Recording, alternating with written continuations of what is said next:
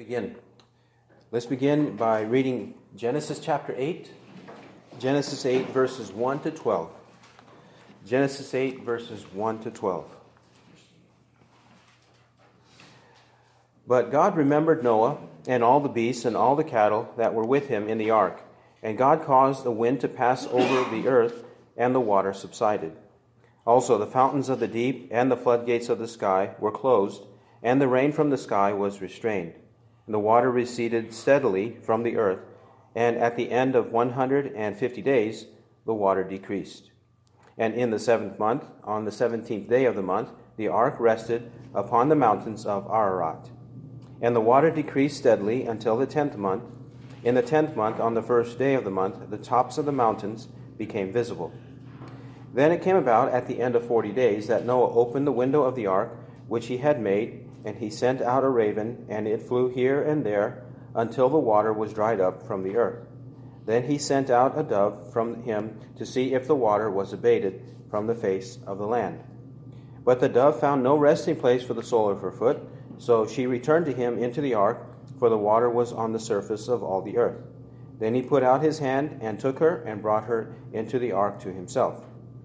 So he waited yet another seven days, and again he sent out the dove from the ark and the dove came to him toward evening, and behold, in her beak was a freshly picked olive leaf.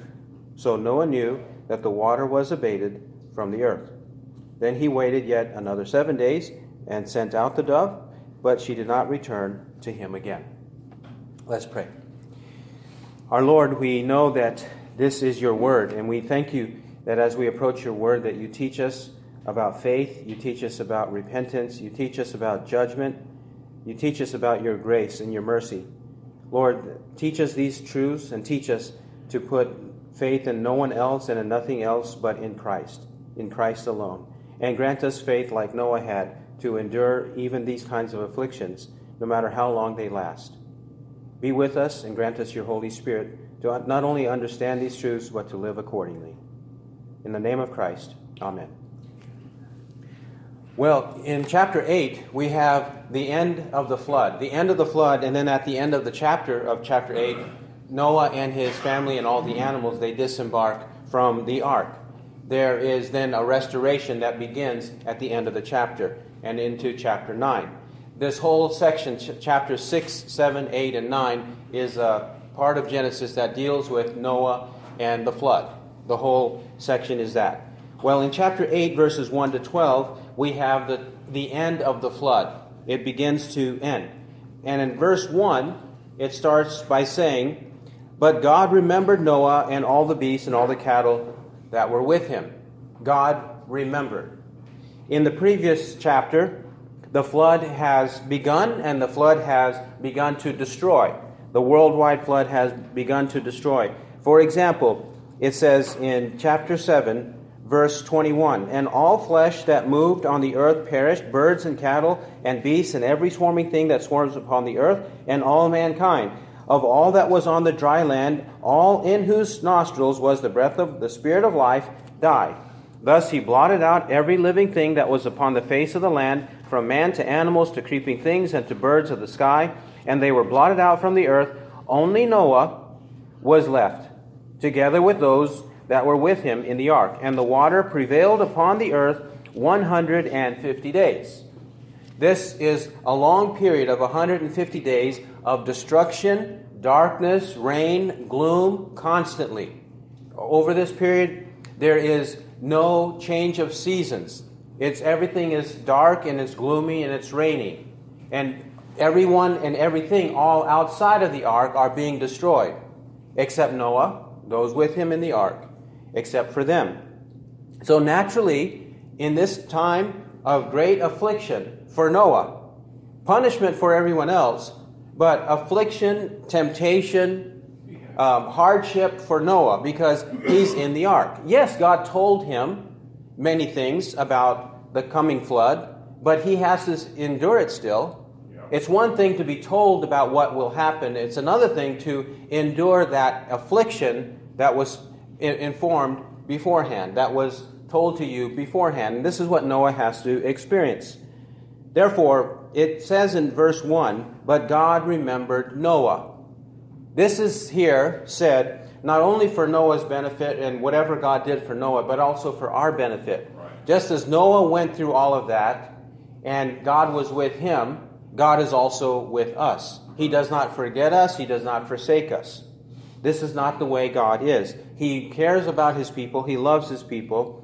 He remembered Noah, and He also remembers us.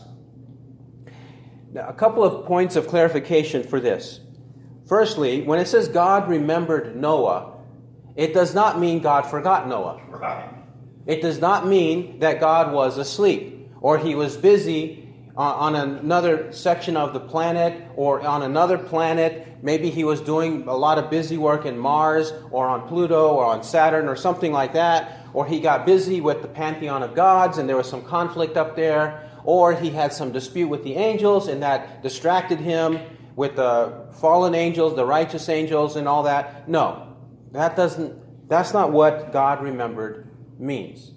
And that's needed to be said. That clarification is needed because there is uh, a movement, there is a theology known as open theology. Open theology. It's, a, it's quite a euphemistic term, open theology. They say that the future is open to God. The future is open to God. That's what they mean by it. And open sounds nice, it sounds free, it sounds wonderful, like open borders. Open sounds nice. It sounds nice, but that's not really what it is. It's destructive borders. And in the case of open theism, it's about free will. They say it's, that's another term that they themselves use to describe it. It's free will theism. Open theism or free will theism, which means that the free will of man is unknown to God in the sense that God does not know what you will do with your choice, with your will, in the next minute, in the next 10 minutes, in the next 100 minutes, or however long in the future. God does not know. So, God, He forgets. He doesn't have all the knowledge. He doesn't even have future knowledge of what we will do. He doesn't have that, according to free will theism. Actually, a better term to describe all of this well, one would be free will theism because that's what they put their hope in, their free will. But the other way is to call it ignorant theism. No doubt. Ignorant theism because God is ignorant. God is ignorant. In fact, God is an ignoramus. He just doesn't know. He doesn't have this knowledge. That's the kind of God that they have created. And how do they do it? They do it on the basis of verses such as Genesis chapter 8, verse 1. God remembered. God remembered. They do it on the basis of Genesis chapter 6.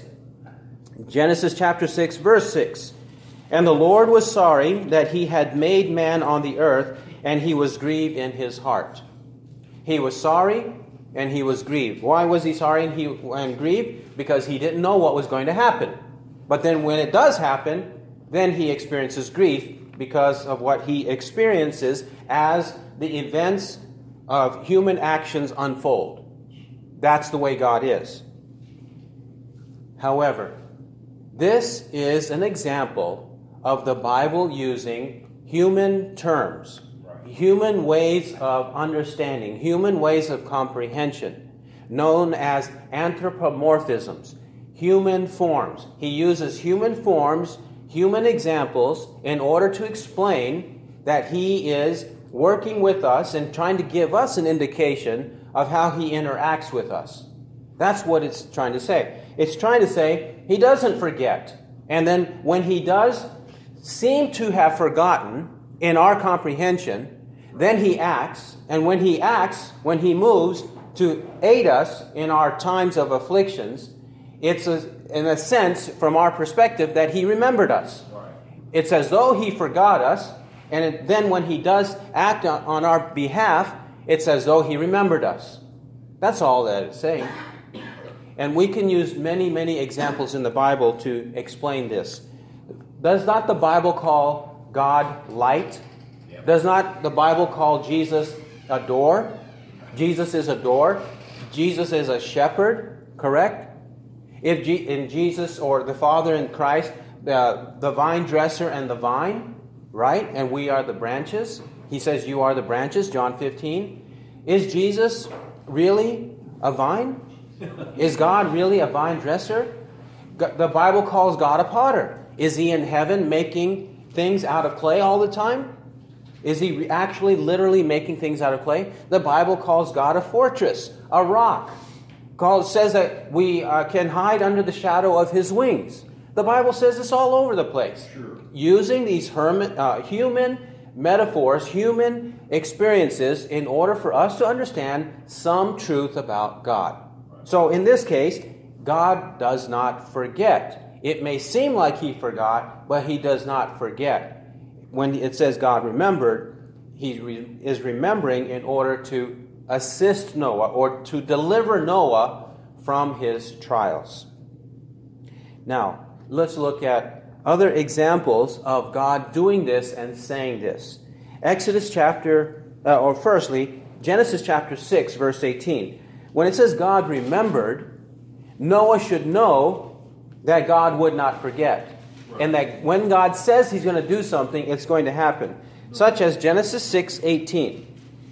When God announced the flood to Noah, it says in verse 18, But I will establish my covenant with you, and you shall enter the ark, you and your sons and your wife and your sons' wives with you.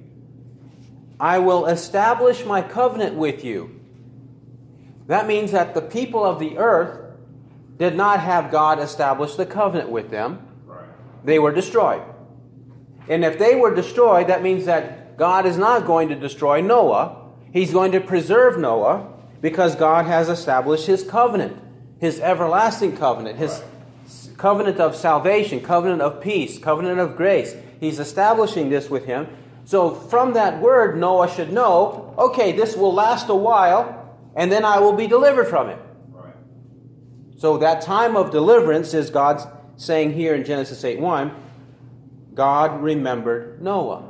So that's one way Noah would know that God is going to deliver him. There will be a time that God will fulfill his word. Our, our second example is in Exodus chapter 2. Exodus 2, verse 23. Exodus 2 23 to 25 the people of Israel are enslaved in Egypt. Few, uh, hundreds of years have passed from the time of Abraham when God announced it and the time of their deliverance from slavery in Egypt. They become numerous and they are enslaved. So Exodus 2:23 Now it came about in the course of those many days that the king of Egypt died and the sons of Israel sighed because of their bondage and they cried out and their cry for help because of their bondage rose up to God. So God heard their groaning and God remembered his covenant with Abraham, Isaac, and Jacob. And God saw the sons of Israel, and God took notice of them.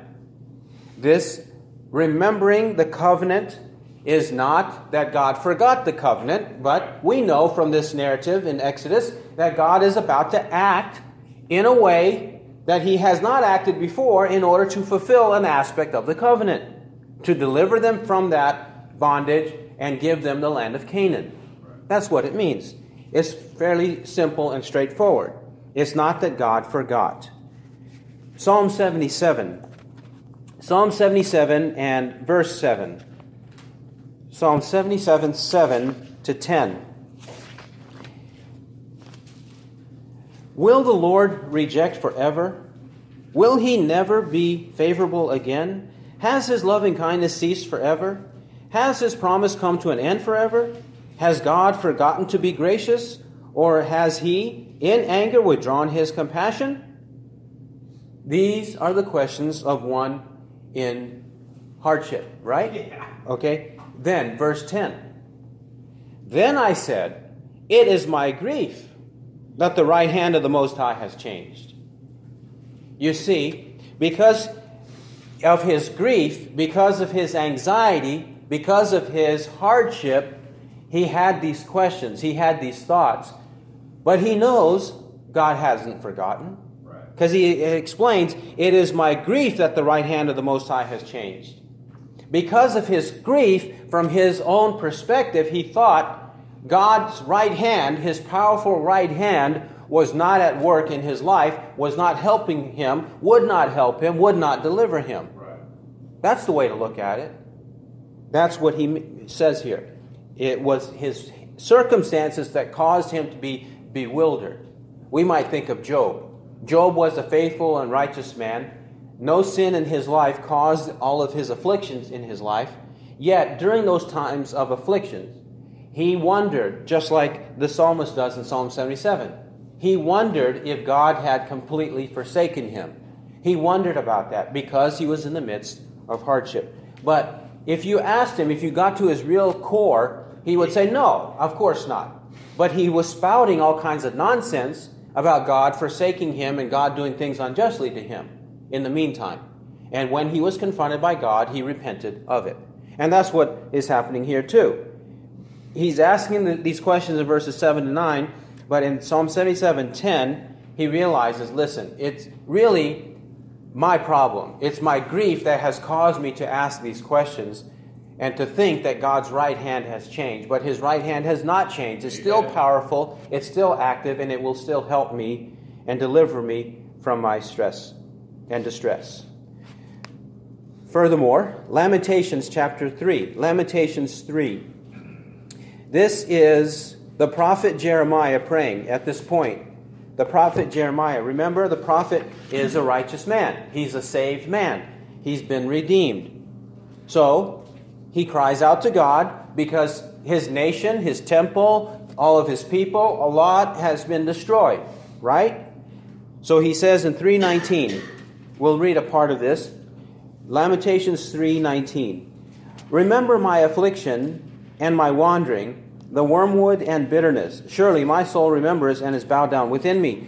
This I recall to my mind, therefore I have hope. The Lord's loving kindnesses indeed never cease, for his compassions never fail. They are new every morning. Great is your faithfulness. The Lord is my portion, says my soul, therefore I have hope in him. The Lord is good to those who wait for him, to the person who seeks him.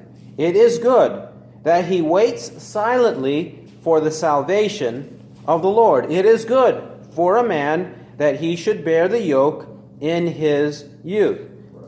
So forth. He continues to explain that God is good, God is righteous, God is powerful, He will do whatever He wishes, and we should trust in that. And so when He says in 319, Remember my affliction, all He's saying is, Act to deliver me. I plead with you, God, deliver me from these afflictions. That's all He's meaning. He's not saying, God, I know you forgot, so I'm trying to help you remember. He doesn't mean that at all. And can we also not see in Romans chapter 8 the same truth? Romans chapter 8, the whole passage from verses 26 to 39 will help us in understanding this, but we'll pick it up at verse 35. Romans 8 35. After explaining that God loves us and God has chosen us and He will deliver us just as He delivered Christ, right. then He says, because we are in union with Christ, verse 35 Who shall separate us from the love of Christ? Shall tribulation or distress or persecution or famine or nakedness or peril or sword? Just as it is written, For your sake we are being put to death all day long. We were considered as sheep to be slaughtered. But in all these things we overwhelmingly conquer through him who loved us. For I am convinced that neither death, nor life, nor angels, nor principalities, nor things present, nor things to come, nor powers, nor height, nor depth, nor any other created thing shall be able to separate us from the love of God which is in Christ Jesus our Lord. There is absolutely nothing that will separate us from the love of God. He cares for us, He does not forsake us or forget us. Hebrews chapter 13. Hebrews 13. 13, 5. 5 and 6. Let your character be free from the love of money, being content with what you have. For he himself has said, I will never desert you, nor will I ever forsake you. So that we may confidently say, The Lord is my helper, I will not be afraid. What shall man do to me? Now, back to Genesis 8. Noah knows these truths. Noah knows these truths, and these are the truths that sustained him over this long period of the flood. If we calculate it from ch- chapter 7 and 8, the flood lasted a span of 371 days. 371 days. Over a year in, in the solar reckoning of a year. Over a year, he sees darkness, he sees misery, he sees all kinds of destruction all around him. Remember, there's a window in the ark.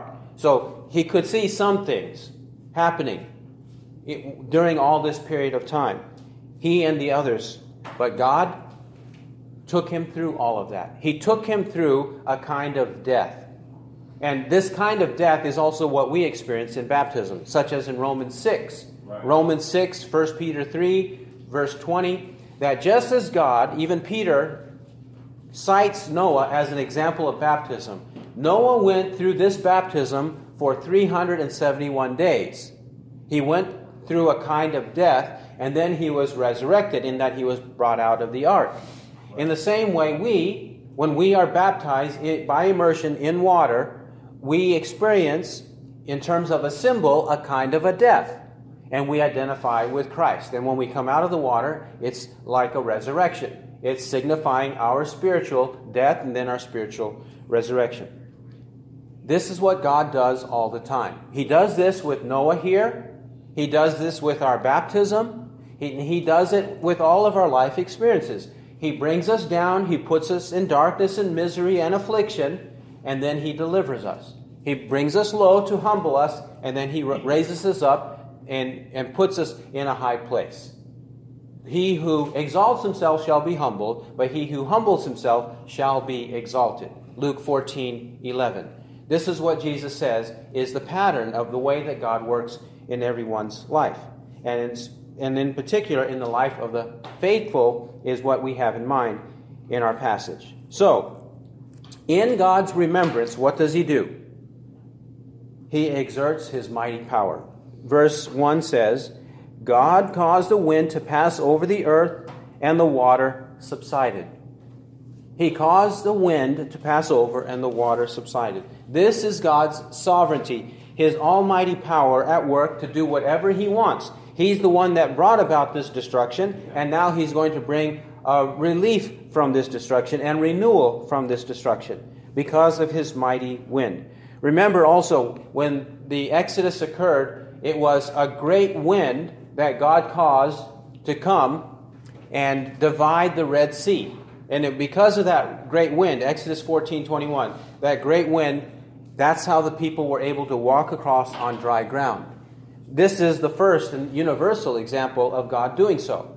He not only used his mighty power to bring water on the whole earth in the first place, Genesis chapter 1, then he separated the waters, and then during this flood, he's bringing all these waters back, and now to deliver Noah and family and animals, he's going to separate the waters, or he's going to cause dryness by his mighty power and his wind. Jesus also had this power. Did he not? Remember when they were on the sea in the boat and the disciples were afraid? Yeah. Matthew 8, 23 to 27. Jesus said a word and then the sea calmed down. And they said, and the men marvel, saying, Who is this that the winds and the sea obey, obey him? Right. Who is this? This is God. Because he's acting on behalf of his people to do the miraculous and to deliver them. And then specifically, what does he do? Verse 2. Also, the fountains of the deep and the floodgates of the sky were closed, and the rain from the sky was restrained. What he did initially to bring about the flood, that is, from the subterranean waters and the waters above in the atmosphere, what he did there to bring uh, enormous amounts of water on the earth, now he restrains them. He puts them back in their place. He restrains and puts them back in their place. Verse 3 And because he did this, the water receded steadily from the earth, and at the end of 150 days, the water decreased. That is, the water is decreasing more and more. So, what was filling the earth, he is now seeing by the powerful hand of God, by the powerful word of God, that this is now um, dissipating and it is drying up. It continues. Noah sees this, so Noah sees light at the end of the tunnel. God is giving him gradually this picture, this idea that it's going to get better. As God had already said, now God is beginning to fulfill it. And this is what often God does to us. He'll give us some indication, some token that things will get better so that our faith is sustained through uh, affliction, through persecution, through the endurance that we must have and experience. He gives that, that also not only to us, but he gave it to Noah.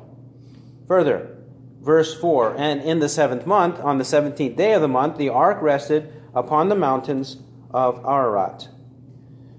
So, Seven months have passed, and I take this to be seven months from the time of uh, chapter 7, verse 11. In the 600th year of Noah's life, in the second month, on the 17th day of the month, on the same day, all the fountains of the great deep burst open, and the floodgates of the sky were opened. And then, if you compare it to chapter 8, verse 13, now it came about in the 601st year, in the first month, on the first of the month, the water was dried up from the earth. And then verse 14, and in the second month, on the 27th day of the month, the earth was dry. I take this to be like, uh, in comparison to chapter 7, verse 11, in the 600th year of Noah's life, and in the second month, 17th day. From that time onward, I think is the calculation. So, seven months later, the ark rested on the mountains of Ararat. Now, it says mountains. Of course, it means it was on one of the mountains, but the mountains are close together and there are many peaks in the mountains. So, on one of those mountains, in this place called Ararat. And typically, scholars are, are agreed that this Ararat is in modern Armenia. Modern Armenia. And so, there's no real dispute about that uh. it was in that region that it was settled or rested upon the mountains. Verse 5 And the water decreased steadily until the tenth month. In the tenth month, on the first day of the month, the tops of the mountains became visible. So, water is receding steadily. The ark has enough dry ground under it to rest on the well, mountains of Ararat. And then after that, in the tenth month, three months later, the tops of the mountains become visible. The tops of the mountains are visible. Another gradual indication that God is with Noah and helping him and about to deliver him. Then, verse 6. Then it came about at the end of forty days that Noah opened the window of the ark which he had made. So he waits 40 more days because he sees not only that the tops of the mountains are visible, but he could also see that the water had receded. Perhaps he cannot see far enough down to, to know and understand, and that's why he sends out a raven. A raven. A raven is a bird of prey, so it's going to eat the carcasses of, of dead creatures. And it usually will eat the carcasses of dead creatures when there's enough dryness uh, for them to be just be lying there on the ground. So Noah knows this, and so he sends out the raven to see if it is that dry. He wants to see if it is that dry. And it says it went flew here and there until the water was dried up from the earth. So he could tell it was not that dry because it was flying here and there, and he could see that it was not resting. If it had rested and disappeared, then it would have been completely dry. So he knows that. Second, verse 8 Then he sent out a dove from him to see, to see if the water was abated from the face of the land. But the dove found no resting place for the sole of her foot. So she returned to him into the ark, for the water was on the surface of all the earth. Then he put out his hand and took her and brought her into the ark to himself. So he waited yet another seven days, and again he sent out the dove from the ark, and the dove came to him toward evening, and behold, in her beak was a freshly picked olive leaf. So Noah knew that the water was abated from the earth. Then he waited yet another seven days, and sent out the dove, but she did not return to him again. Now, with this process with the dove, he finds that the water is still decreasing, the water is still drying up, and at this point, after this process with the dove, the dove does not return, which means the dove had enough dry space on the trees and on the ground, enough dryness to be able to survive, and did not need to come back to the ark. Then we'll see in the, our next passage at the end of the ch- chapter 13 and following that he still had to wait, even though the birds could be there, he had to wait for himself and for the animals because it would still have likely been quite muddy and difficult to tread on that ground. So he had to wait some more. But at this point, he sees it's getting better, and it's getting better and better. All by the will of God and all by the sovereignty of God. He who has ears to hear, let him hear what the Spirit says. Amen.